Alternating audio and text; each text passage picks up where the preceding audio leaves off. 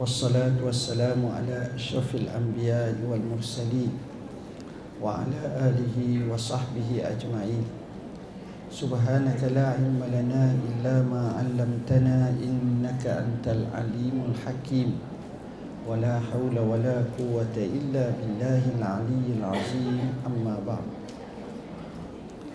yang dikasihi yang dihormati pengusi majlis yang dikasihi saudara Idris wakil lelaki tunggal di sini dan lewat seterusnya barisan kepimpinan persatuan wanita lembaga hasil dalam negeri. Sahabat-sahabat rakan-rakan gawat-gawat kanan lembaga hasil para staf muslimat yang dikasihi sekalian. Alhamdulillah. Pertamanya syukur pada Allah Subhanahu wa taala kerana dengan izinnya pada pagi yang mulia ini kita dapat berhimpun sekali untuk bincang yang bertajuk seminar untuk muslimah fiqh yang mana dalam perbincangan yang ditaklifkan kepada saya bertajuk kerjaya hukum batasan dan juga priority ini semua menggambarkan kepada kita betapa pentingnya kita menguruskan dengan sebaik mungkin sebelum saya meneruskan lagi perbincangan pada kali ini beberapa noktah pendahuluan. Pertamanya saya nak ucap terima kasih kerana jemput saya di sini. Saya terlupa sebab saya duduk dalam kereta kalau jauh saya tidur je. Ha, jadi bangun tu kena ambil semayang dulu tu. Gaya saya lah memang letih KL ni faham-faham lah. Yang kedua saya merasa teruja kerana kesungguhan pihak wanita muslimah untuk mengadakan satu fiqah yang akan kita bincangkan dengan lebih meluas lagi. Ketiganya, saya akan ceramah hampir satu jam.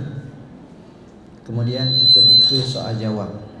InsyaAllah daripada soal jawab itu, kalau nak tulis kertas pun lagi baik sebab saya boleh buat balik kertas tu untuk saya baik beri kepada sahabat-sahabat saya untuk beri jawapan secara bertulis dan boleh layari laman web kami www.muftiwp.gov.my Kita telah menjawab hampir 2000 soalan dah. Bukan dua soalan, 2000 soalan. Mana kalau baca tu jadi halim dah.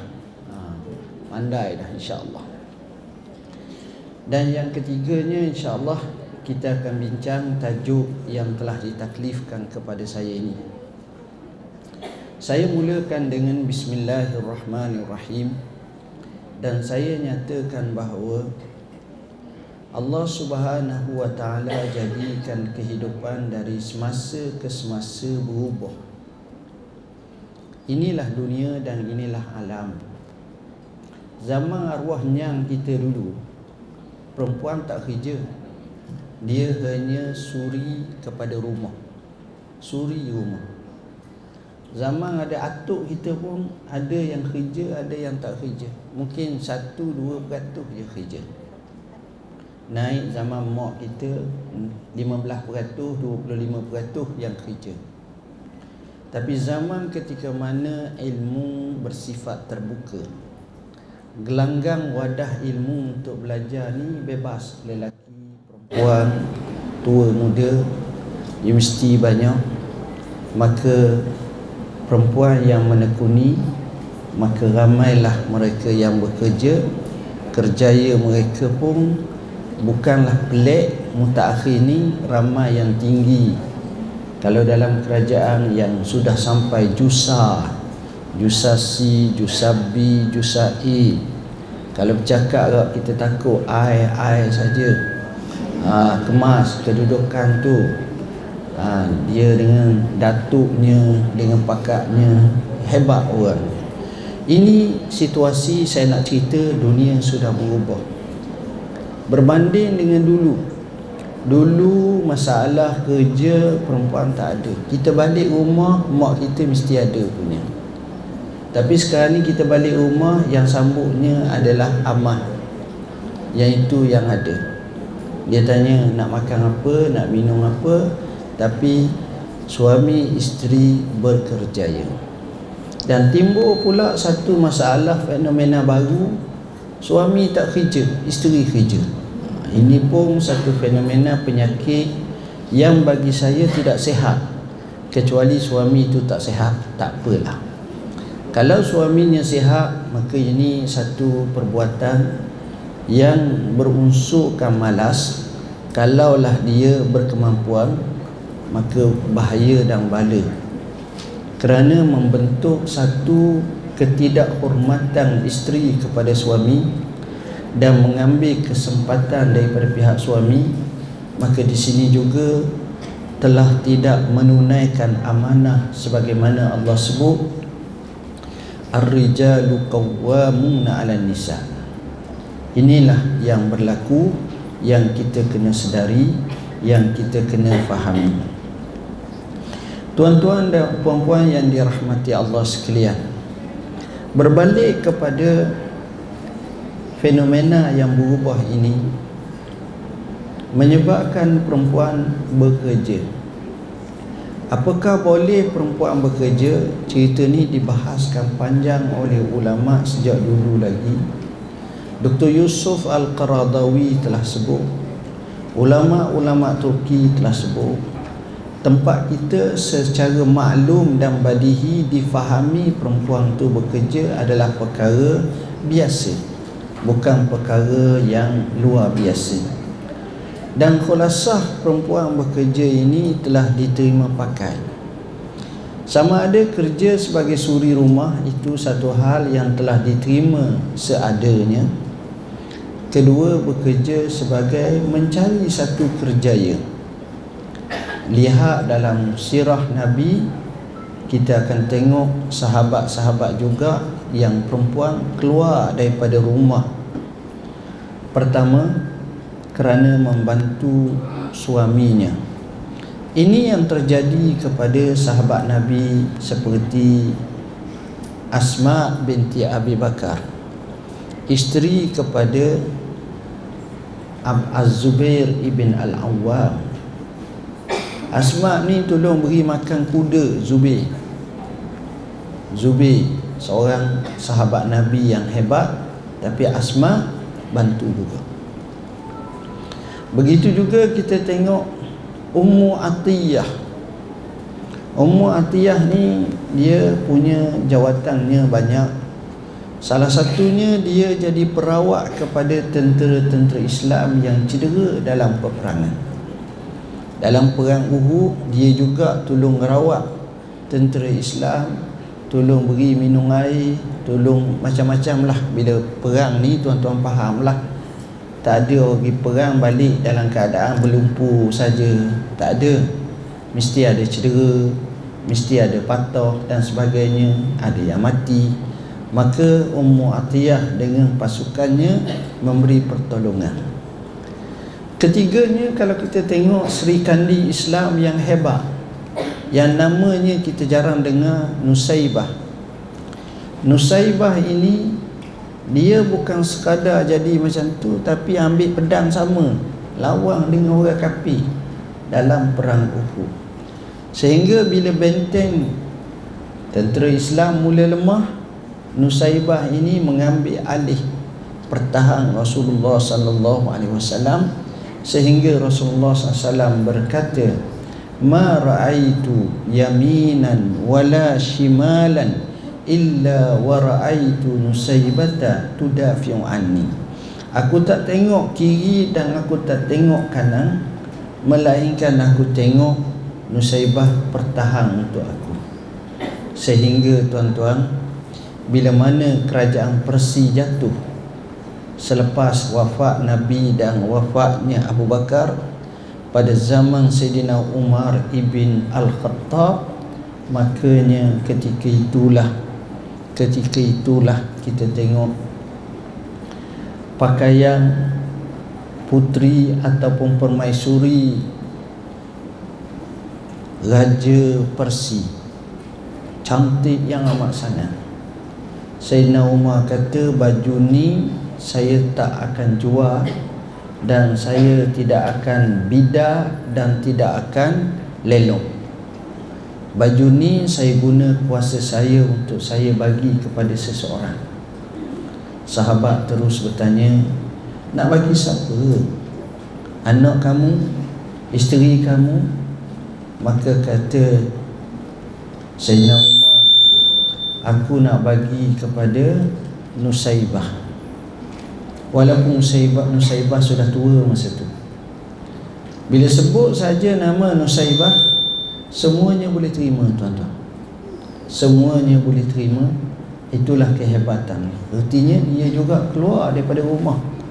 Dia juga pergi berjihad fi sabilillah. Ialah dalam keadaan-keadaan tertentu nanti tawabi kita akan kemukakannya. Kemudian kalau kita tengok lagi kita akan dapati bahawa peranan wanita ini dari segi kerjaya juga berlaku bila mana adanya bidang-bidang. Kalau kita agak doktor sakit puang lah. Adanya bidan-bidan yang mana ianya daripada wanita seperti Ummu Syifa dan beberapa tokoh-tokoh yang lain.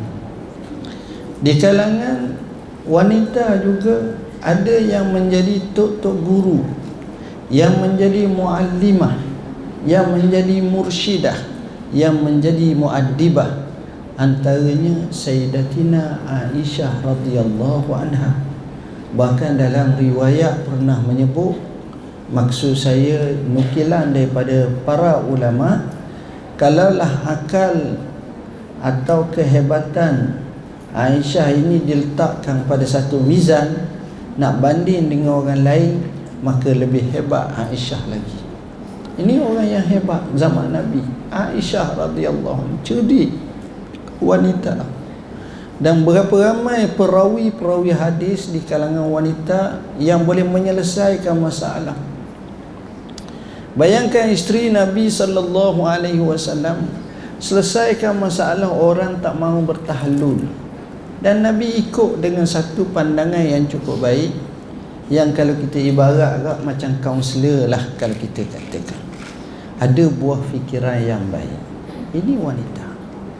Dan kita tengok seorang wanita yang hebat bernama Syajaratul Dur yang cukup hebat menyelesaikan masalah ketika mana tentera Islam berperang dan dapat memenangkan tentera Islam ketika mana ketika itu mangkatnya raja tersebut hebat jadi berdasarkan kepada sejarah yang lama. Sehinggalah kepada sejarah mutaakhir menunjukkan bahawa wanita ini diberi peranan. Mungkin kerana dulu kesesuaiannya sedikit. Ada pasal di mana disuruh wanita untuk mengendalikannya. Kadang-kadang ada wanita ditanya hukum hakamnya siapa tak kenal Sayyidah Nafisah?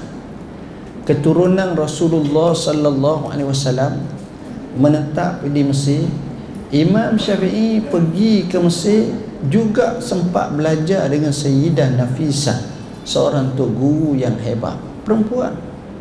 Jadi di situ ertinya ilmu ini ataupun kita kata tugasan-tugasan itu bukanlah perkara yang luar biasa dalam Islam tapi di sana ada beberapa tawabi yang perlu kita selesaikannya. Justru berdasarkan kepada realiti sekarang. Maka hukum wanita bekerja bagi saya adalah dibolehkan dan baik tetapi lebih baik dia tak kerja sebab itu nak tahu wanita ni dia suka kerja tak kerja kalau dia dapat MC suka dia.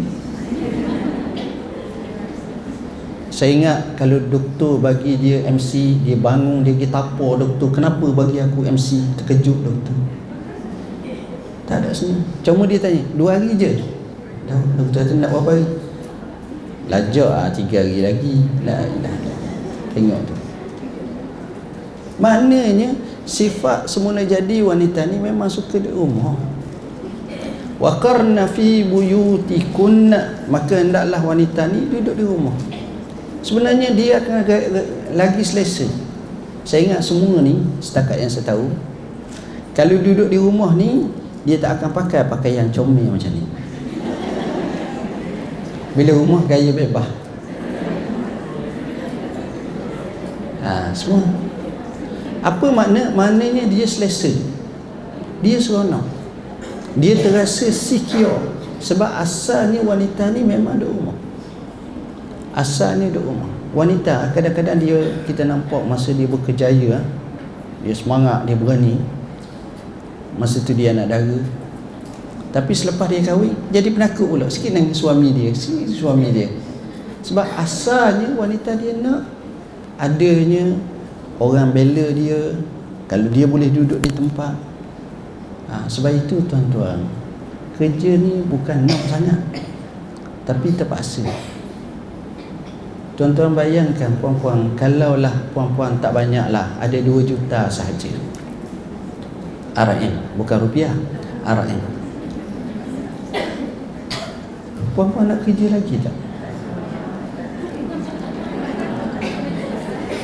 Gaji RM4,000, RM5,000, RM6,000 Tapi nak kerja lagi tak? Lagi. Kena marah di bawah Ini. Cuba masuk data tak berapa tepat sekali-sekala.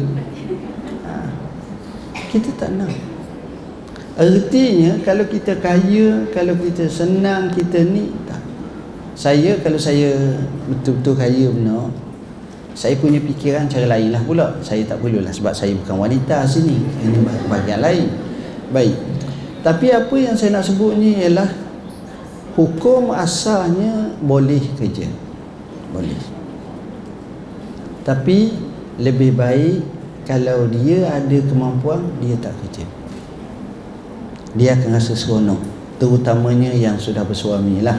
Kadang-kadang tak ada ni susah juga dia duduk seorang terperuk nak tahu mana-mana orang pula kadang-kadang otak tak berjalan juga duduk senyap dia duduk main game dia payah juga. Ha, jadi kena ada satu aktiviti yang lain. Cumanya bila kita sebut hukum ni walaupun dibolehkan maka di sana ada batasan-batasannya. Apa yang kita tengok boleh. Benar banyak cebur dalam kerja ini sesuai dengan wanita sebagai contoh kalau kita tengok apa yang kita katakan wanita juga perlu selesai masalah-masalah dalam kehidupan. Doktor wanita khususnya pesakit-pesakit wanita dia lebih selesa dengan doktor wanita. Dan Alhamdulillah di Malaysia cukup ramai doktor wanita doktor lelaki banyak injek sendiri sekarang ni. Ha, payah kalau kita tengok. Jadi apa yang pentingnya ialah adanya batasan-batasan dengan menjaga aurat menjaga maruah menjaga tingkah laku dalam keadaan kita hidup penuh dengan tata susila. Budaya agama tu memang penting. Budaya ketimuran dan yang baik di kalangan kita juga perlu diterapkan. Islam dia tidak menentang budaya-budaya yang baik. Bahkan disebut dalam satu kaedah al-adatu muhakkamah adat itu menjadi hukum yang baik. Boleh jadi hukum. Maknanya boleh dia, dia ambil kira dalam penentuan-penentuan tertentu. Jadi kita kata jaga batasan adalah amat penting. Cuma macam saya sebut tadilah prioritinya dia perempuan dia akan selesa kalau suami dia sudah menampung hidup dia dia tak payah kerja. Apa yang berlaku mutaakhir ni kadang-kadang kita rasa tak cukup. Isteri dapat 7000 sebulan. Suami dapat 4000 sebulan. Kadang-kadang isteri lagi rajin kerja jadi dia naik pakat cepat. Suami dia relax pada gitu ya mengeteh dan sebagainya kadang-kadang dapatlah 4000 sebulan dengan hampir 11000 sebulan tolak segala bayaran sampai 8000 jadi boleh hidup hanya 3000 3000 tu dengan anak lima orang isteri suami boleh hidup tak? Maka bolehlah hidup dalam keadaan akhir-akhir bulan selalu daya. Ha, pergi kedai roti cana kenapa? Biasa awak makan roti telur sardin kami daya.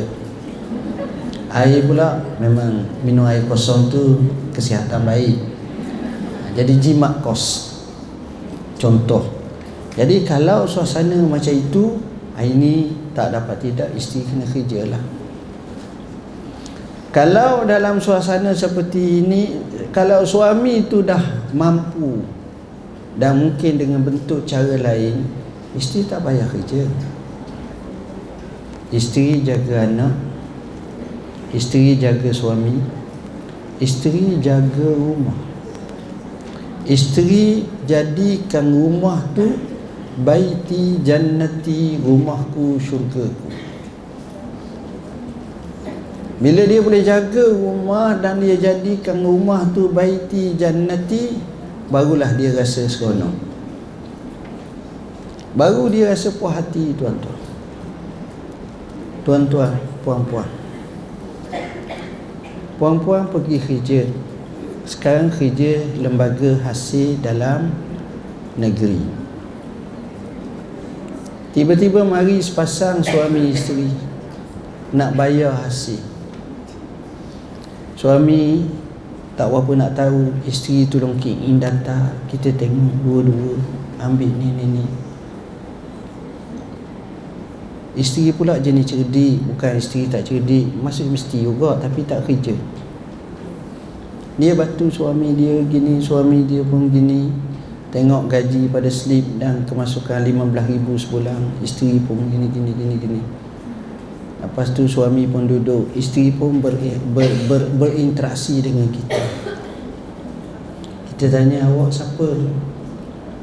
Dia pun jawab Saya isteri Isterinya. Kita pun jadi mulut laju sikit Tak kerja. Dia kata saya bantu suami saya Saya kata bantu macam mana? Apa-apa macam kirim data Pergi mari gini-gini. Hati kita pun terasa. Aku 14 tahun dulu je bantu suami. Sekarang dah bantu dah. Di luar, di luar rumah. Tak boleh sama Kita merasa Allah Bagus hidup dia. Tak sangka lah Kita tengok cara jalan Cara gini Ay, ay macam Faham tak maksud saya? Jadi bila keadaan macam tu kita nampak bahawa kadang-kadang kita duduk sangka okey dah tapi masih lagi orang panggil tempang dan boleh betul lagi. Tempang ni bukan mana rebah dah tapi jalan tu ialah lebih kurang. Itu bahasa yang terlalu kalau faham-fahamlah kalau tak faham buat-buat faham. Ni suasana ni kita nampak. Daripada situ inilah jadi masalah tuan-tuan dan puan-puan yang dirahmati Allah. Kita masuk dalam bab yang lebih besar daripada itu. Mana-mana orang lelaki, mana-mana orang perempuan yang sifatnya normal dia nak kahwin. Jarang dia kata saya tak nak kahwin. Abah, abah sampai saya mati. Awak normal tak? Saya normal. Laki normal, bini normal. Apa ni perempuan normal tapi tak nak kahwin tak ada ada Allah jadi dah macam tu wa ja'ala bainakum mawaddatan wa rahmah apa ni Allah Subhanahu Wa Taala kata wa khalaqnakum azwaja kami jadikan kamu berpasang-pasangan bila dah jadi berpasang-pasangan kita faham mula-mula berlaku akad nikah bila berlaku akad nikah ni maknanya janji setia apa yang teringat oleh lelaki dan apa yang teringat oleh bini itu masing-masing. Nak jadikan rumahku syurgaku bahagia sentiasa. Ingat nak bahagia. Bahagia. Dan sebenarnya kita tak pernah tafsirkan makna bahagia itu apa. Adakah kerana bersanding bersama pegang tangan sikit Adakah kerana sebut I love you, you love me? Abang cerita awak ha, ni, Adakah bahagia macam tu? Syekh harap mari kat saya. Tiga tahun lepas Syekh daripada Syria. Tua mari dengan kursi roda. Namanya Syekh Rejab Dibura Mari. Dia cerita orang Arab Dah dah rajin dapat dekat bini Dapat bini. Apa yang dikehendaki? Bila dapat bini Malam pertama tu Cakaplah dengan bini dia Biniku Saya cinta awak. Ya Habibti Uhibbuki Uhibbuki. Temu sikit Ya Habibti Ya Habibti Aku cinta awak Aku cinta. Bini dia pun jawab Bang saya lapar. Ya habibti ana uhibbuki ana uhibbuki. Bang saya lapar. Sampailah tengah malam sampailah pagi esok bang saya lapar. Uhibbuki uhibbuki. Ab, abang kasih cinta awak abang cinta awak. Bini dia pun ambil pakaian pergi ngadak dia wahai bang mu ambillah cinta mu aku nak balik aku lapar Pisah tuan-tuan. Pisah. Apa mana Lakaran cakapan ucapan. Boleh cakap Tak ada masalah apa. Selesai tak masalah. Tak ada apa-apa pun. Menyampah kita dengar Sungguh kadang-kadang. Tak ada apa-apa action. Jadi rupa-rupanya makna di situ bukan makna tu saja tapi makna lain.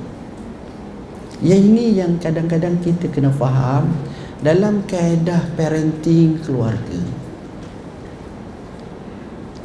Kaedah parenting keluarga ni maknanya kita dalam bab keluarga ni sebenarnya kita ada satu pertandingan. Dan pertandingan ni kita tak sedari tapi Nabi telah buka gelanggang pertandingan. Pertandingan macam mana? Siapakah di kalangan kita terjadi satu keluarga yang paling baik? Hajah keluarga dia baik. Hajah keluarga dia baik. Baik baik baik. Semua baik. Tapi dalam baik-baik hak mana lebih baik? Hak ni lebih baik sikit. Hak ni lagi baik. Hak ni lagi baik. Hak ni amat baik. Dia kena macam tu. Sebab itu Nabi declare siapa hak paling baik Nabi kata khairukum khairukum li ahli wa ana khairukum li ahli. Orang yang paling baik di kalangan kamu ialah orang yang paling baik dengan keluarganya. Dan aku nak beritahu pada kamu, aku, aku ni bukan saya, Rasulullah lah. Rasulullah kata, aku adalah orang yang terbaik daripada kalangan kamu tentang keluarga. Sehari dua baru ni. Seorang budak mati Orang kampung jiran tengok dia baik. Lelaki perempuan perfect. Tapi dia terkajang anak dia pijak usuh sampai tu. Kita dengar tak cerita? Orang kata baik, kita tak nak orang kata baik. Jadi apa yang kita nak? Kita nak memang kita baik. Dan ini cabaran tuan-tuan. Puan-puan sedar tak tengok masalah ni? Jadi bila keadaan macam ni Ni masalah kehidupan. Kadang-kadang kita lesu dan kita dilesukan Dan kita tak tahu macam mana nak jadi baik Dan macam mana nak jadi lebih baik. Perbuatan-perbuatan yang kecil kadang-kadang menginsafkan kita. Saya alhamdulillah tuan-tuan biasanya di pejabat selalu orang-orang datang ramai datang. Ikut appointment. Seperti ni pun ada street ni. Daripada ulama daripada Pakistan datang daripada ni datang daripada NGO datang macam-macam lah. Jadi saya banyak dengar masalah orang. Sebab tu nampak tua sangat. Bila dengar tu dengar mikir seorang tu bawa mana masalah. Sebab kita tak sangka masalah tu berlaku macam ni gini ada masalah suka ada masalah sedih ada masalah yang kalau saya cerita kat tuan puan-puan tuan puan-puan kata Allah inilah hidup. Inilah sebuah kehidupan. Yang kadang-kadang tak pernah terfikir di akal kita. Minggu lepas ketua ulama kesatuan ulama Syam Syria datang dengan rombongan dia bertempat di Turki. Saya tanya dia kata Syekh namanya Syekh Usama Ar-Rifai. Semalam jumpa lagi. Semalam dia nak balik saya sempat pergi sebelum saya ke Melaka buah lagi. Saya tanya dia dua tiga soalan. Macam mana dia kena pukul di rejim? Dia cerita sejarah Allah sedih. Hampir mati tuan-tuan Kemudian dia cerita satu kisah yang saya cukup sedih dengar. Di satu negeri jauh, di satu tempat. Dia duduk di Damsyik. Damsyik ni macam Kuala Lumpur lah. Ha, dia duduk, uh, no, ada perempuan, ada ni ni duduk di Hama. Duduk jauh lah, jauh sikit. Mungkin 3 jam, 2 jam naik kereta. Apa tu? Naik, naik apa ni, bas. Seorang perempuan tua tak tua sangat Tengah malam pukul sebelah, pukul sepuluh sebelah Mari rumah dia, ketuk. Mari tu macam sasau nak marah. Syekh keluar, saya nak kami nak duduk sini. Dia pun jadi terkejut, mari-mari Wala salam, wala kalam ni Tiba-tiba nak halau lalu ni Perempuan ni kata saya kenal perempuan ni baik Akhlaknya baik. Orang yang saya kenal dia Suami dia Asalnya tapi ngamuk. Wow. Dia kata, Puan, Puan duduklah sini. Saya menganggap Puan sebagai saudara saya. Kalau Puan rasa Puan nak duduk sini, tak apa, saya keluar. Puan duduklah sini rumah saya. Masuk duduklah. Sebenarnya apa berlaku Puan? Bila geda dah jaminan tu dia cerita. Saya bawa balik rumah. Saya tengok puak-puak tentera. Yang masa perang tu masuk rumah-rumah bunuh orang. Yang peliknya satu rumah tu kepala duduk situ kaki duduk situ tang dia kerak kerak. Apa mana kerak? Macam kita katil lembu saya masuk sebuah rumah lagi. Saya tengok seorang ibu anak-anak dia duduk melekung gitu semua kena tembok. Mati dah. Saya lari. Saya bawa 50 orang dalam bas bawah tu. Tak ada tempat dah nak tinggal apa tu. Dia cerita bukan Allah saya kata tengok. Syekh tolong. Saya nak cerita pada kita bahawa kadang-kadang inilah yang berlaku dalam kehidupan. Kita tak tahu. Cuma kita tengok macam mana kehidupan orang-orang yang hebat ni macam Syekh tu. Saya dah tengok cara dia. Dia tetamu saya saya raih dia. Bila saya nak hantar dia kat bawah dia kata tak apa Syekh. Syekh hantar saya dekat sini saja atas depan muka pintu dia dia keluar. Akhlak Semalam saya bertemu dia kat masjid KLI Sebab sama-sama sibuk Dia pun nak num pergi ke Shah Alam Saya nak ke Melaka. Jadi saya nak sampaikan sedikit bantuan. Temu buat. Saya sampai dulu. Sepatutnya saya suruh dia pergi dulu. Dia kata tak. Naik buka pintu saya suruh saya pergi dulu saya kata ya Allah kalau kita babai je aku dapat dah selesai masalah akhlak. Benda remeh tapi benda-benda macam ni memberi satu satu maksud dan makna yang besar. Jadi rumah tangga pun macam tu pun kita perlu tengok fasa kehidupan. 10 tahun pertama macam mana? Kalau boleh bagi lebih kecil lagi. Tahun pertama macam mana? Tahun kedua macam mana? Tapi bila sampai tahun akhir laki tengok bini bila ha, nak mati? Bini tengok suami pula kau ni berhabis beras je menyusah aku je. Jadi hidup macam mana gitu? Ada orang yang hidup kerja 20 tahun dah. Gaji aku gaji aku gajimu gajimu jadi kita pakat Ni keluar berapa peratus? Aku keluar 20 peratus. Ha, Sama kita 20 peratus.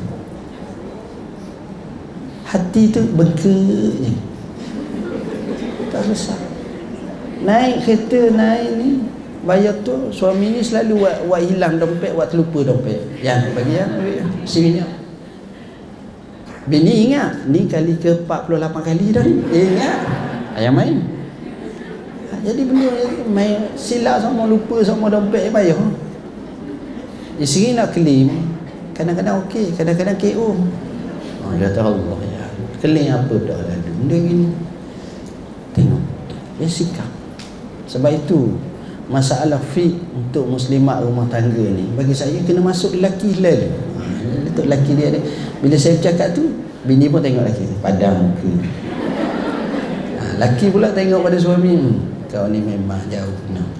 maksud saya kita masalah yang berlaku kerana cara takbir tu priority tu kita tak buat kena akhirnya rumah tangga kita tak seronok.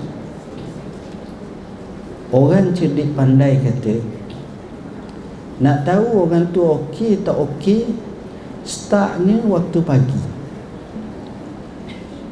kalau kita waktu pagi naik kereta sama lelaki kita, lepas tu bergaduh dalam kereta, anak ada sebelah, lepas tu atas, sah masa kerja kat HLHDN tu, key in data pun tak betul. Masalah.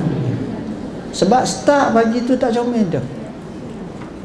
Sebab itu seorang kata, saya telah menemui hampir 500 jutawan. Ni orang putih lah saya menemui hampir 500 jutawan. Saya dapati mereka ni pagi-pagi lagi sifatnya optimis sifatnya positif sifatnya bersemangat. Sebab kita bila keadaan macam itu kita akan jadi lemah. Salah satu yang menyebabkan gawat dan tak baiknya tempat kerja kerana masalah di rumah. Tak selesai. Sebab itu Mother Teresa bukan Islam lah ni Mother Teresa bila tengok dia kata kamu balik rumah kamu settlekan di rumah. Sebab bila kita jadi masalahnya saya nak sebut gini saya nak katakan dunia yang kita hadapi sekarang ni kita dalam keadaan cengkaman dalam semua keadaan. Di rumah pun kita tercengkam di pejabat pun kita tercengkam di tempat lain pun kita tercengkam. Jadi kita tak ada rasa seronok. Akhirnya tahu tempat nak pergi. Ini yang menyebabkan kita nak kejar satu kita tak dapat banyak berapa ramai orang dia kejar harta? Sebalik dia dapat harta dia terpaksa menggadaikan banyak perkara. Cerita imigran daripada Pakistan. Orang Pakistan yang papa kedana yang miskin dulu nak survive hidup dia terpaksa hijrah. Salah satu tempat yang dia hijrah ialah di England. Dia duduk di England. Anak bini duduk di Pakistan. Dia mempunyai satu semangat yang wajar untuk nak dapatkan anak-anak dia dengan tenang, senang dan keluarga dia senang. Jadi dia kerja sungguh setiap bulan ataupun beberapa bulan sekali dia hantar duit. Kerja dia makin meningkat akhirnya dia boleh buat bisnes akhirnya dia boleh pegang. Akhirnya dia bawa bini anak dia mari. Dia bawa dia kerja makin sungguh. Anak ni bila datang dengan keadaan bersangkut ataupun bergantung pada bapa dia rasa tak kisah dia rasa happy go lucky dia tak rasa apa-apa dah. Anak-anak ni pula bila dah tak rasa apa ni bagi dia mak abah dia kaya dah gini gini gini dia senang. Dan apa yang berlaku ayah ni bila tengok PE perangai anak dia kecewa. Dia kata aku dapatkan banyak emas tapi aku kehilangan kasih sayang dan kehilangan Tuhan. Aku dapat banyak emas Maksudnya harta banyak. Kasih sayang tak ada.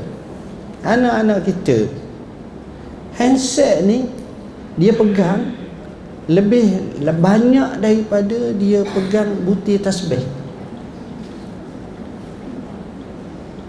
Pegang. Tengok cara sibuk tu Macam dia ni Millionaire Tapi tak ada Mau minta lima rial Bawa nak topak La ilaha illallah. Hang sibuk macam tu tu tu tu. tu. Mesej tu Allah sibuk sangat. Ni orang Malaysia kita, orang alhamdulillah orang Malaysia kita ni bab WhatsApp ni antara yang terbaik di dunia. Ada dapatan dalam kosmo ke dalam apa sebut. Hebat WhatsApp. Duduk enam orang senyap sosok. Kadang-kadang nak situ pun WhatsApp juga. Silap WhatsApp wala. Oh, mung. tak apa. La ilaha illallah. Tak apa. Nak cerita. Apa yang kita nak katakan bahawa sekarang ni perkara-perkara macam ni kita hilang. Ini hilang kita susah. Kita balik rumah. Sebab saya nak cakap keseimbangan ni. Kita balik rumah. Kita balik dengan kelesuan. Jadi rumah kita ni sebagai tempat apa? Tempat tidur je lah. Tempat tidur je tidur. Pagi esok anak-anak hanya touch and go je. Stove je. Zaman moden kat smart tech je anak-anak hilang kasih sayang. Dia tak boleh nak manja dengan mak dia. Sebab perkara yang paling bahaya dalam hidup ialah bila mana anak-anak itu kemarau kasih sayang. Dia cepat memberontak dan buat perkara yang tak betul. Saya pergi sekolah dua tiga kali yang saya pergi sekolah tunas bakti. Dia ibarat macam Henry Geni lah. Budak-budak nakal. Jenis nak bunuh orang berzina budak-budak curi barang masuk gangster macam-macam. Bukan kecil bukan besar. 13 sampai 18 tahun je sekali pertama saya masuk tengok gitu mata kalau saya ajak, jom, mari kita gocor sekali. Lawan. Seolah-olah macam tu. Tapi bila kita temu dia, kita pegang dia, kita tepuk bau dia, dia lain manusia. Sebab itu kata pendidik, tak kala kita mendapat terlalu banyak high tech, tapi kita telah kehilangan high touch.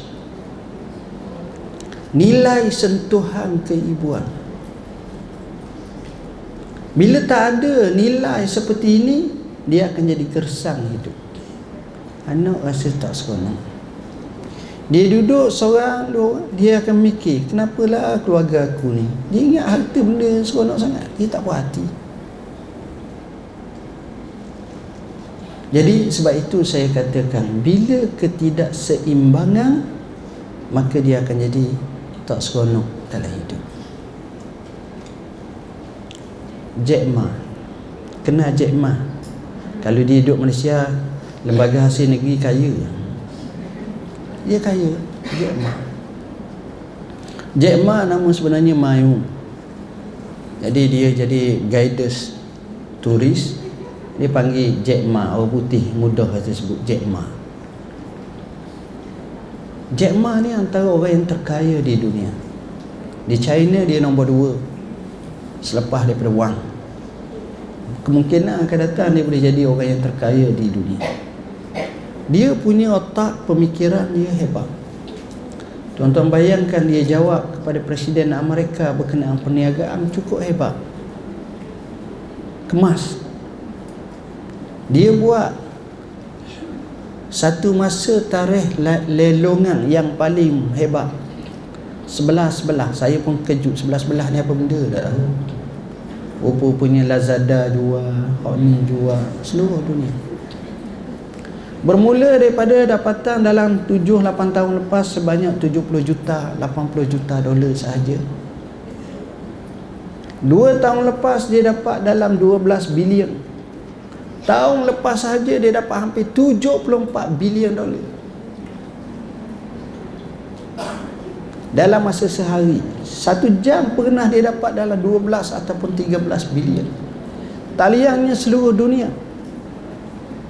Lazada hak Malaysia pun dia beli. Dia punya kaya dia. Orang temu ramah dia. Dengan aset yang ada. Mr. Jack Masa mana awak rasa bahagia sekali dalam hidup? Dia kata masa bahagia sekali dalam hidup Masa saya jadi cikgu dulu. Masa jadi cikgu dulu Dapatannya gaji banyak tu Itulah masa bahagia sekali hidup. Kita mati-mati kata Kalau kita ada duit 14 guni ah, Itu baru bahagia. Ayo bahagia aku. Tak Maknanya sangkaan jangkaan kita bahagia macam tu tak. Sebenarnya tak. Ustaz je kata tak, cuba dulu. Ini pandangan kita sebab kita tak pernah dapat. Tapi tuan-tuan cuba ber, berbicara dengan orang-orang kaya. Saya akses saya banyak saya dapat tengok. Kadang-kadang tak juga. Arti-arti. Minta maaf kepada arti-arti. Arti-arti kadang-kadang kita nampak dia ni seronok. Sebenarnya kalau kita bertemu dengan dia betul-betul cakap, eh dia luar perasaan juga. La ilaha illallah. Sebab dia orang. Baru ni saya hantar surat terbuka pada Ikram Zinli tu. Saya saja je sahabat-sahabat Jadi kesian atau surat terbuka. Tak sangka surat tu sampai 1.5 juta duk tengoknya. Lepas tu dia balas. Dia macam-macam lah uzur gini gini gini gini. Akhir sekali dia datang rumah saya. Dia datang. Saya bila datang saya jamu lah dia nasi arak. Seronok dia makan tuan-tuan. Puas hati. Saya buka sepatah dia cakap 30 patah. Oh, jadi saya menjadi pendengar yang setia. Setia-setia pun masa waktu saya kata kita berhenti kita semayang dulu. Lepas tu sambung sikit lagi saya. Tapi bila dia dapat luah perasaan dia rasa seronok. Kita nasihat tak boleh banyak, sepatah dua cukup lah. Maksud saya sekarang ni kita nak cari bahagia tu kat mana? Sebenarnya puan-puan ada bahagia di keluarga puan-puan pada suami, pada anak-anak. Konsepnya mudah. Bina keluarga bukan berdasarkan kehakan. Ni hak saya, tu hak awak, hak awak awak kena ni, hak atas saya awak kena tunaikan, bukan gitu. Bina keluarga atas dasar dipanggil sebagai pengorbanan dan juga muasyarah yang baik. Wa ashiruhunna bil ma'ruf. Masa tu puan-puan ada backing yang kuat, backup yang kuat. Jadi backup yang kuat pada suami backup yang kuat pada isteri backup yang kuat pada anak-anak. Tapi backup tu biar cara betul bukan cara tak betul. Macam saya syarah kepada anak-anak ah, kepada guru-guru kepada ibu bapa.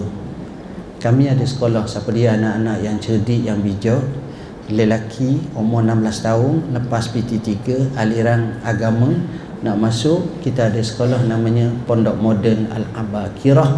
Satu-satunya pondok moden di di wilayah Perstua saya sengaja saya tak buat pondok atas nama saya ataupun dengan diri saya sebab nanti saya sakit kepala setiap kali nak ceramah kena bawa tank derma. Gitu. jadi saya minta melalui majlis agama jadi semuanya percuma. Makan tak banyak sekadar enam kali sehari je lah. Baju pakai. Mula daftar saja 1400 sebagai yuran komitmen. Lepas tu free semua. Tiap-tiap bulan tak payah bayar. Asrama ada sekolah ada. Cikgu mengajar semua cikgu. Yang ada master ada BA pelajar baru ni SPM pun ada yang cemerlang. ST staff pun ada dan kita gerung pelajar tu daripada awal. Alhamdulillah boleh pergi ziarah. Sekarang ni di Batu Muda Darul Kifayah saya cakap kepada ibu bapa saya kata kalau anak-anak kita tu berlaku masalah di sekolah jangan kita bela anak-anak kita.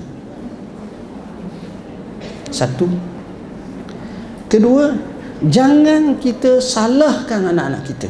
Dua tapi kita menjadi orang yang mengislahkan anak-anak kita apa maknanya membaik ada orang tu tak kira anak aku mesti kena bela. Tak betul cara tu.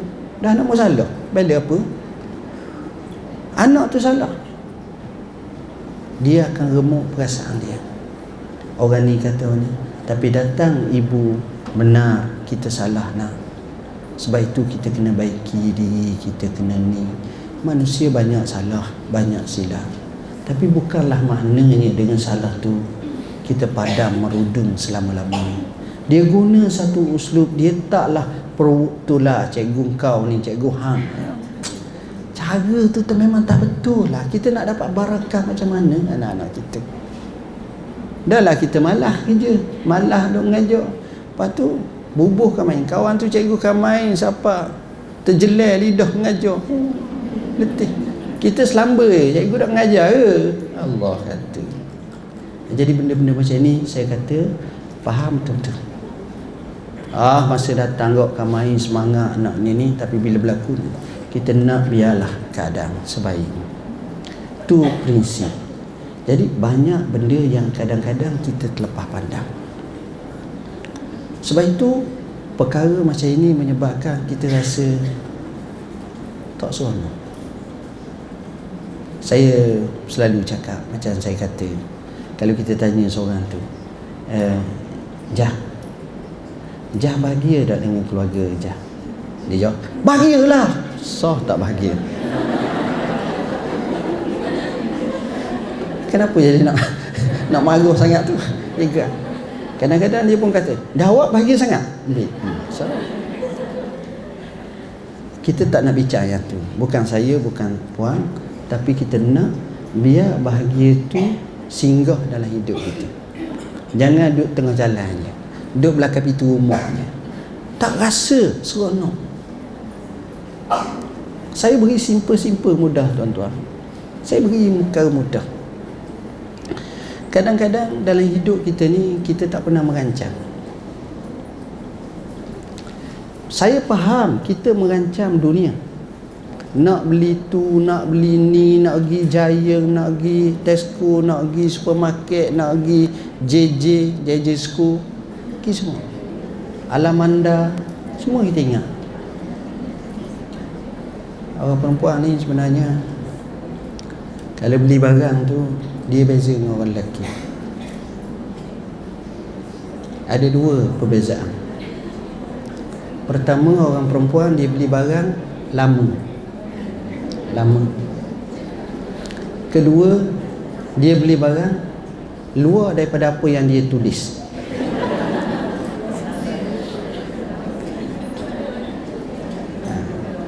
Saya kalau saya beli barang cepat. Beli apa ambil ambil ambil, ambil. Kadang-kadang saya pecah pula anak saya. Ha ambil ni ni ni.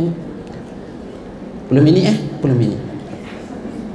Tapi kalau perempuan Dua jam setengah cukup tak? Tambah setengah jam gitu. Ha okey lah Pergi pukul 9 Senang balik pukul 12 ha.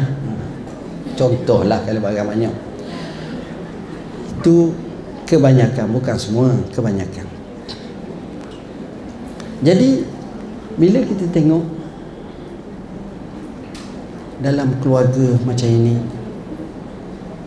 Kita merasakan Suka Macam mana ya Macam mana kita nak cari Rasa seronok dan bahagia ni sebab kita benda makan, makan, makan, travel, piknik, begitu je. Sebenarnya ada satu benda yang lebih mahal lagi. Iaitu kita hubungkan keluarga kita dengan belajar dan ibadah.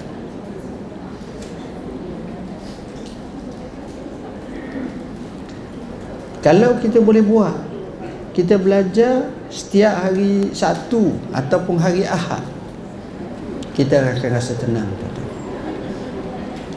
Naik kereta suami isteri anak-anak pukul 8 pagi pergi belajar.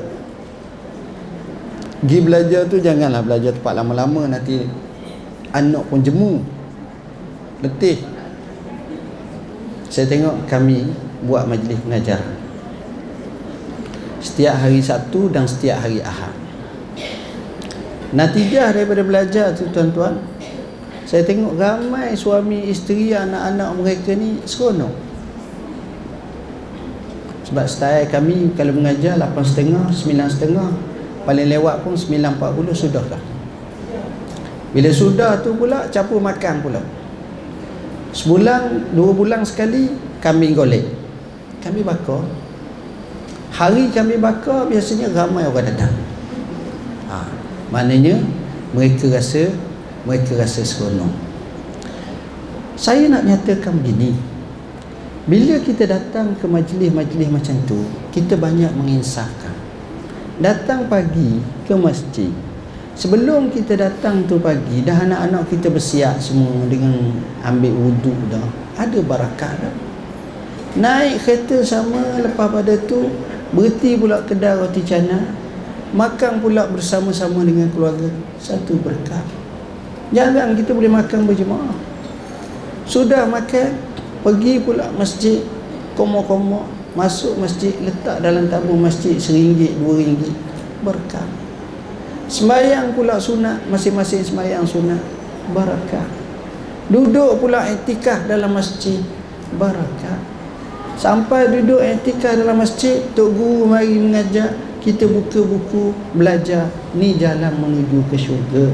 Man salaka tariqan yaltamisu fihi ilman Sahalallahu lahu bihi tariqan ilal jannah. Jadi kita akan rasa seronok. Selepas daripada itu kita dengar Sudah pada itu kita makan. Makan pula kita boleh menyapa kawan-kawan sebelah Tanya di mana gini-gini. Akhir sekali kita kumpulan naik kereta. Dalam masa hanya 2 jam sahaja lepas tu buatlah aktiviti apa? Dia tersemak rasaan agama dia ilmu dan pahaman akhirnya jadi baik. Dan kalau main tiap-tiap minggu macam tu takkanlah jadi tak baik.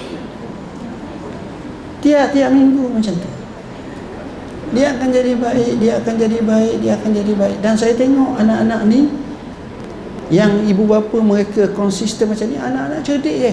Jaya je. Kau ni cakap saya Allah Ustaz Anak saya lemah sangat lah. SPN dia dapat rendah Berapa? 9A Ustaz. La ilaha Anak kita bagi nak rak 2A tu rasa kuat sangat tu.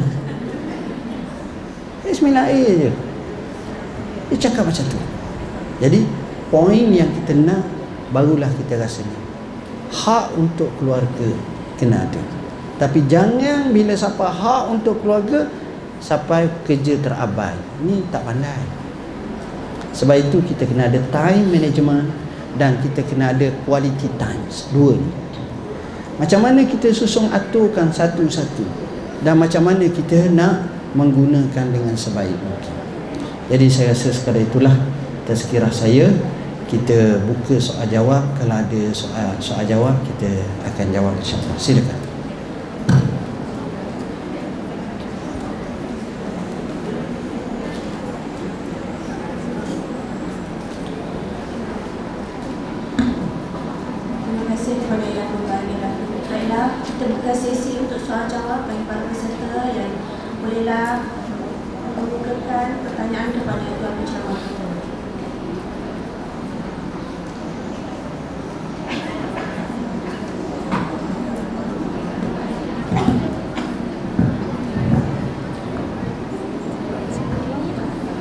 Sini Masjid Usamah bin Zaid. Usamah bin Zaid. Wan Semaju. Okey.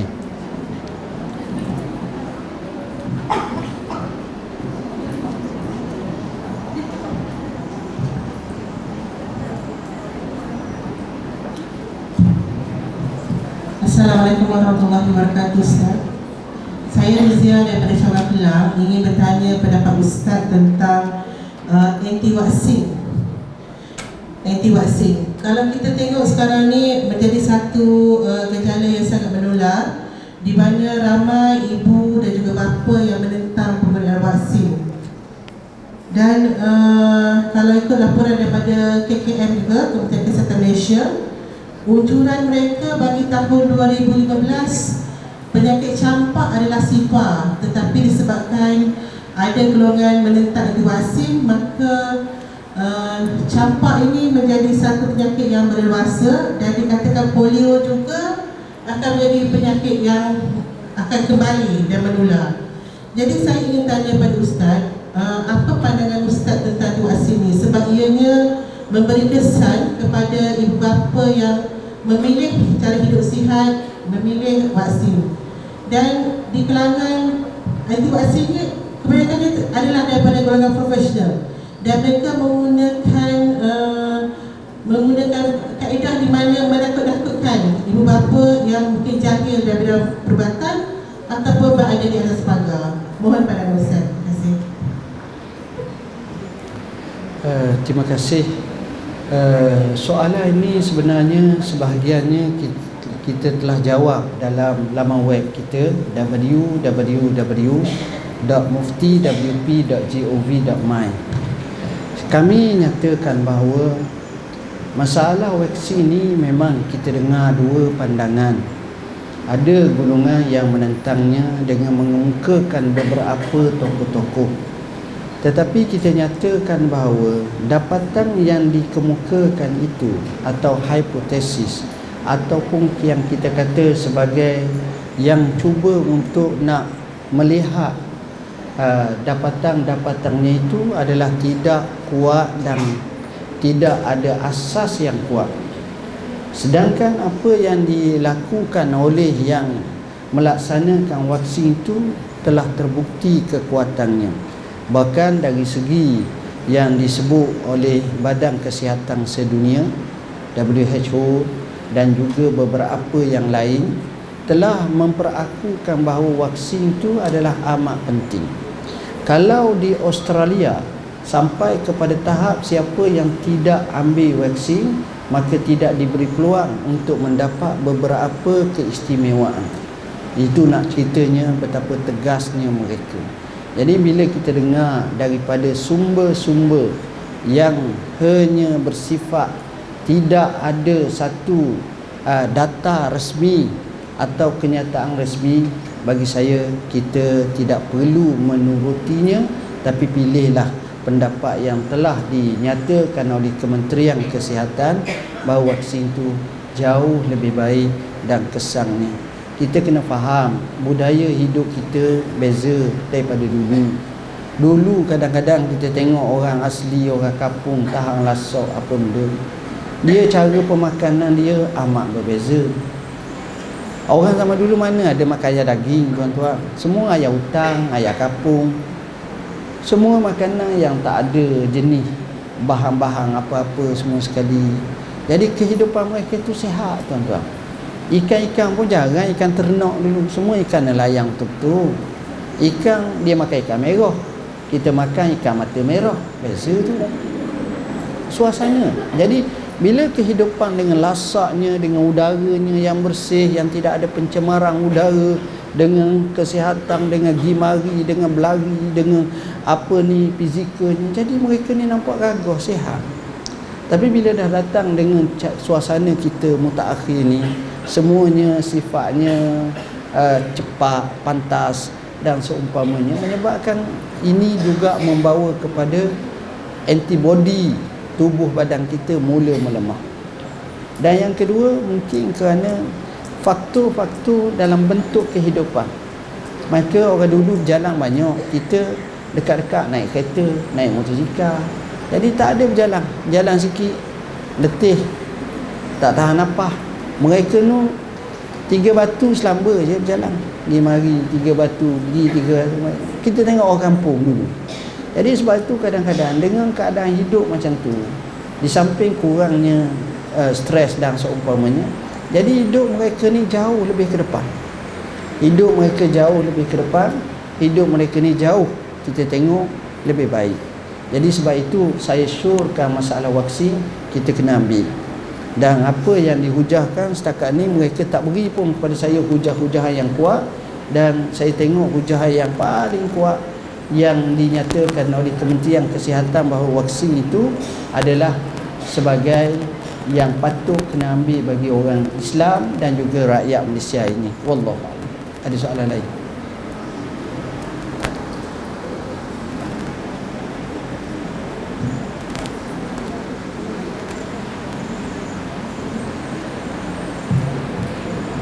Kalau ni yang nak tulis pun boleh tulis Kita jawab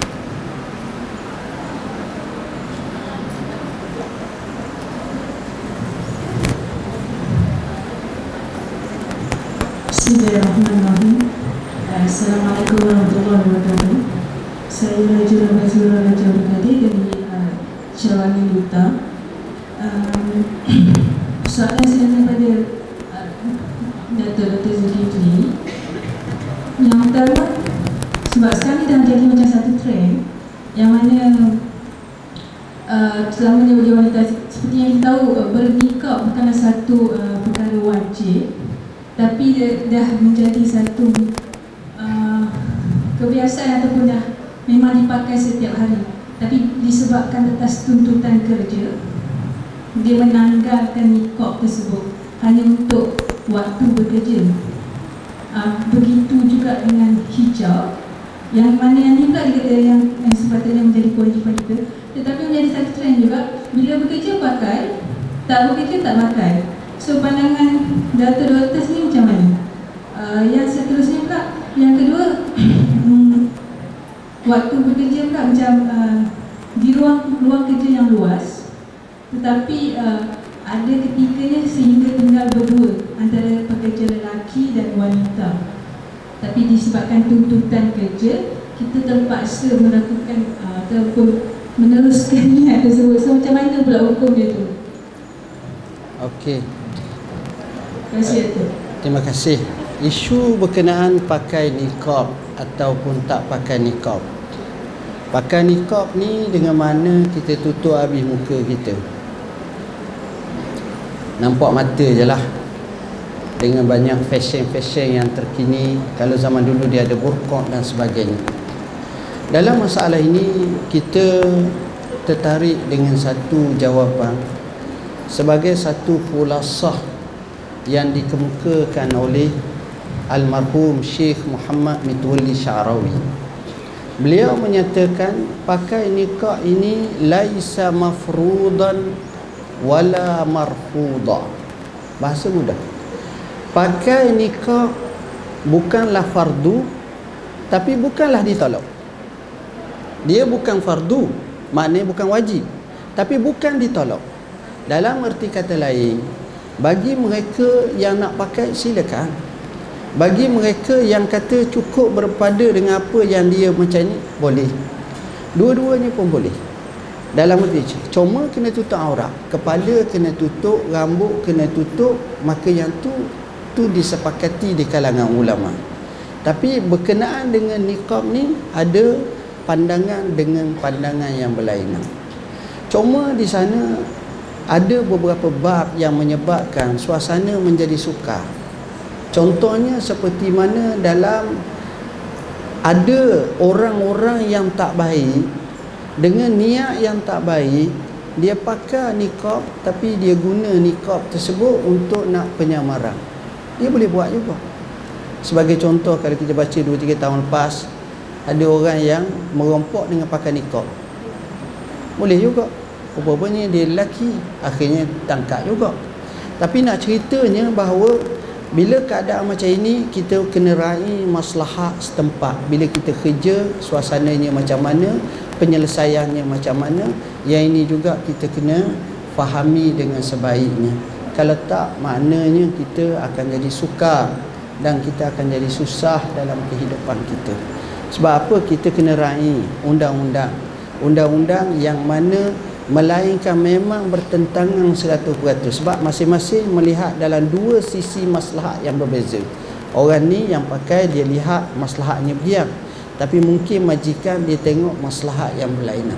Bila bertembung dua maslahat maslahat umum tu juga kita kena tengok supaya maslahat tersebut bukanlah menjadikan seseorang tu dalam keadaan yang sukar yang tak difahami yang kita kata maslahat tersebut menjadikan uh, kita kata tak boleh berkompromi. Patutnya kita boleh berkompromi dan kita boleh tengok. Lepas pada tu selepas daripada tugasan yang ditetapkan dia nak pakai pakailah insyaallah. Ada baiknya insyaallah keadaan-keadaan macam itu. Mungkin pada satu masa nanti bila dah terlalu regular dan terlalu biasa dan telah dikenali dan difahami macam-macam orang tahu dah pattern dia begini-begini mungkin pada masa itu berlakulah pelepasan untuk dia pakai niqab dan sebagainya. Wallahu a'lam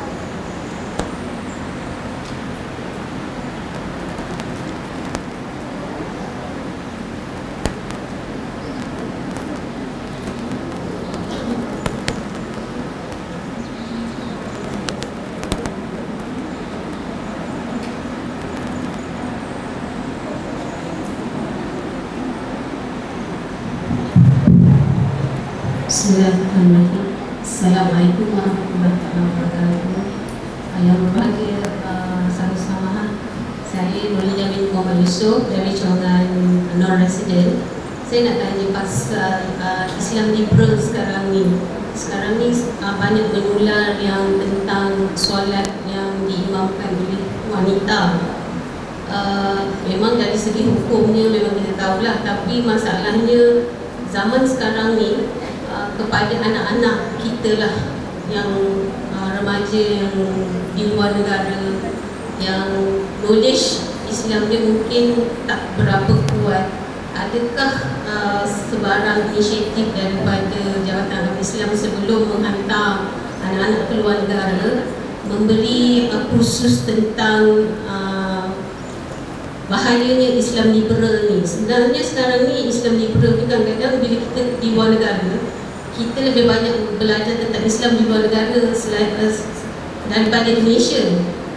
Tapi bagi anak-anak yang aware, yang mak bapak aware ni okey lah. Tapi bagi yang mereka yang ialah mak bapak pun tak tak berapa pakar sangat dengan agama ni bila dilepaskan anak keluar negara tu macam jadi satu kerisauan mohon uh, pandangan ustaz lah tentang masalah Islam liberal ni dan lagi satu tentang adakah uh, dalam Islam mengatakan bahawa jika sesuatu uh, kaum itu melantik wanita sebagai ketua maka binasalah kaum tersebut. Uh, bagaimana pandangan Ustaz tentang satu organisasi dipimpin oleh perempuan? Adakah uh, perkara itu mencerminkan organisasi itu akan runtuh disebabkan pemimpin perempuan. Ya. Yeah. dan binasa uh, terima kasih. Isu yang pertama masalah Islam liberal ni. Kami begitu menekuni isu ini dan banyak kita punya artikel-artikel berkenaan dengan isu liberal ni kita telah muatkan dalam laman web kami. Tuan-tuan boleh rojoklah www.muftiwp.gov.my Dalam laman web tersebut kami juga telah nyatakan satu persatu berkenaan dengan bahaya Islam liberal dan juga fahaman-fahaman seperti pluralisme dan sebagainya yang mana kita perlu mencaknakannya dengan sebaik mungkin. Ini adalah amat-amat penting. Keduanya tuan-tuan berkenaan dengan isu Islam liberal ini kita tengok kerana tanpa tapisan dalam laman web, dalam Facebook dan seumpamanya mereka boleh memberi pahaman-pahaman yang pelbagai. Yang kadang-kadang yang terbaru kita dengar seperti etis republic. Tak ada Tuhan dah pula. Yang ini juga telah tersebar. Jadi al-afkarul haddamah pemikiran yang merosakkan ini kalau kita tak tangani maka bahaya. Sebab itu majlis ilmu majlis berkenaan dengan seperti ini perlu kita adakan dari semasa ke semasa. Kita kena adakan dari satu keadaan kepada satu keadaan. Kena biasakan dalam majlis-majlis seperti ini. Supaya apa? Supaya kita boleh tangkis gerakan-gerakan seperti Islam liberal Islam plur, plural pluralisme dan seumpamanya semuanya itu adalah menyelewen dan bahaya yang kita tangkap muat kadang-kadang berkiblatkan kepada logik akal sahaja. Bila logik akal munasabah oh ya ya juga. Sedangkan di sana banyak yang tak betul banyak yang menyeleweng menyalahi daripada nas Quran dan hadis Nabi sallallahu okey seterusnya berkenaan dengan pelantikan wanita menjadi ketua Nas menyebut lan yufliha qaumun wallau amrahum imra'ah Hadis ni Nabi bersabda tidaklah bahagia satu kaum melantik perempuan menjadi ketua mereka. Hadis ni ekoran daripada matinya Raja Persi. Bila matinya Raja Persi dilantik perempuan putrinya menjadi raja. Sampai berita kepada Nabi, maka Nabi pun bersabda dengan sabda tersebut, maka benar kita tengok zaman Sayyidina Umar ibn Al-Khattab maka jatuh dan runtuhnya kerajaan Persi yang hidupnya ribu tahun. Bila mana Islam datang menguasai dan uh, boleh uh, meluaskan empire atau kekuasaan umat Islam ni. Jadi di situ menunjukkan bahawa kerana kelemahan yang disebut oleh Al-Mawardi syarat kepimpinan mesti lelaki. Cuma maksud kepimpinan kepimpinan yang tertinggi. Sebagai wizarah ataupun menteri-menteri kebanyakan ulama mengizinkannya sebab dia bukan sebagai utama iaitu kena lelaki. Wallahu a'lam. Satu lagi soalan. Saya kebetulan ada dapat berita mak kepada staf saya meninggal dunia jadi saya pun rasa rasa bersalah juga.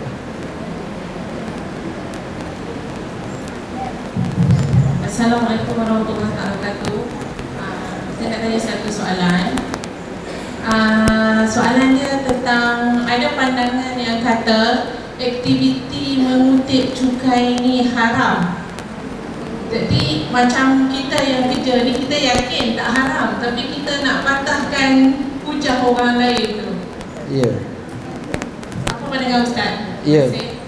Dia masalah cukai ni sebenarnya penafsiran makna cukai mana cukai mereka khilaf bila mana disebut satu kalimah sahibu muksin sahibu muksin ni setengah mentafsirkan sebagai cukai tetapi cukai yang kita kena faham ada banyak kategori.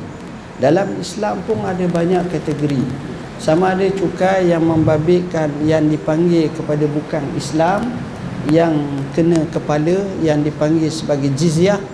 Ada juga cukai yang bersifat dengan perniagaan.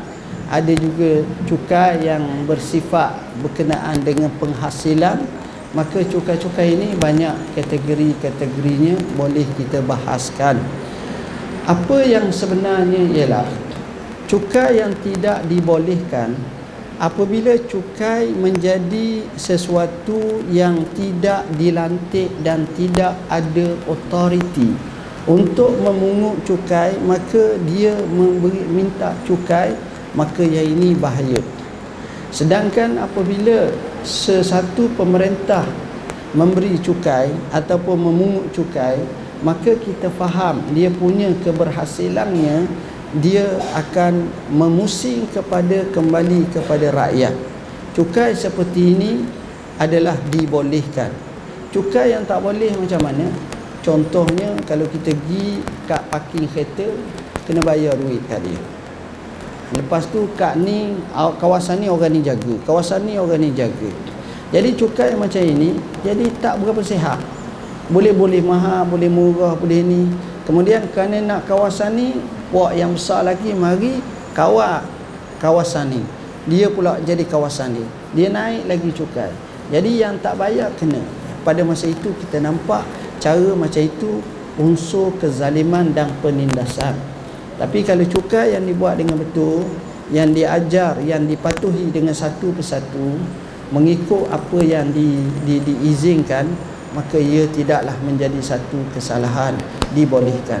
Seingatan saya isu-isu seperti ini juga boleh rojoklah dalam laman web kami www.muftiwp.gov.my wallahu alam.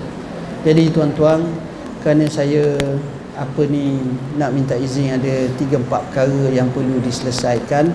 Dan mohon maaflah eh, asalnya nak berhenti pukul sebelah tapi uh, cukuplah setakat tu dulu. Dan mohon maaf atas apa kesilapan kesalahan saya bahasa saya. Cuma depan saya ni banyak buku-buku baru. Baitul Maqdis Bumi Berkat Resolusi Azhar. Buku ni amat sesuai untuk kita fahami berdasarkan kepada apa yang dinamakan uh, kita kata uh, isu Masjidil Aqsa dan Baitul Maqdis. Saya sendiri pergi ke Mesir baru-baru ni tengok macam mana persidangan tersebut dan resolusi yang dibuat termasuk My Aqsa baru-baru ni saya juga terlibat. Buku tinta nasihat untuk menuntut ilmu sesuai untuk anak-anak kita. Buku baikilah solatmu untuk khusyuk ini pun satu hal buku. Dan solat itu mudah satu buku yang saya telah sebut dalam uh, banyak uh, ceramah berkenaan dengan pentingnya solat dan buku halal dan haram dalam Islam. Ni Dr. Yusuf Qardawi. Buku ni banyak soalan-soalan yang tuan-tuan tanya puan-puan tanya. Ada terbabit kita tahkikkannya termasuklah wanita kerjaya dan seumpamanya ada dalam buku ni. Dan juga buku yang terbaru kami Matlak Badrai. Matlak Badrai ni buku yang ditahkikkan oleh pejabat mufti wilayah persekutuan. Tuan-tuan boleh tengoklah di luar sana nanti dan tengoklah beberapa buku-buku yang lain. Mudah-mudahan ia memberi manfaat kepada kita semua. Jadi saya rasa sekarang itulah kita akhiri dengan doa Bismillahirrahmanirrahim. Allahumma faqihna fi din alimna tawil. Allahumma ja'alna minal ladzina yastami'una qawla fayattabi'una ahsana. Wa sallallahu ala sayyidina Muhammadin wa ala alihi wa sahbihi wasallam walhamdulillahi rabbil alamin. Wassalamualaikum warahmatullahi wabarakatuh. Dan terima kasih kepada yang berbahagia Datuk Dr. Zulkifli atas perkongsian sebentar tadi. Baiklah, uh, seterusnya pihak majlis berbesar hati untuk memberikan sejumlah penghargaan dan sedikit cendera hati sebagai tanda terima kasih kepada Tuan Penceramah. Dengan itu dijemput Puan Nuzalina binti Anwar selaku pengarah program untuk menjemput dan mengiringi yang berusaha Puan Selma A.B. Razak untuk menyempurnakan penyampaian cendera hati. Dipersilakan.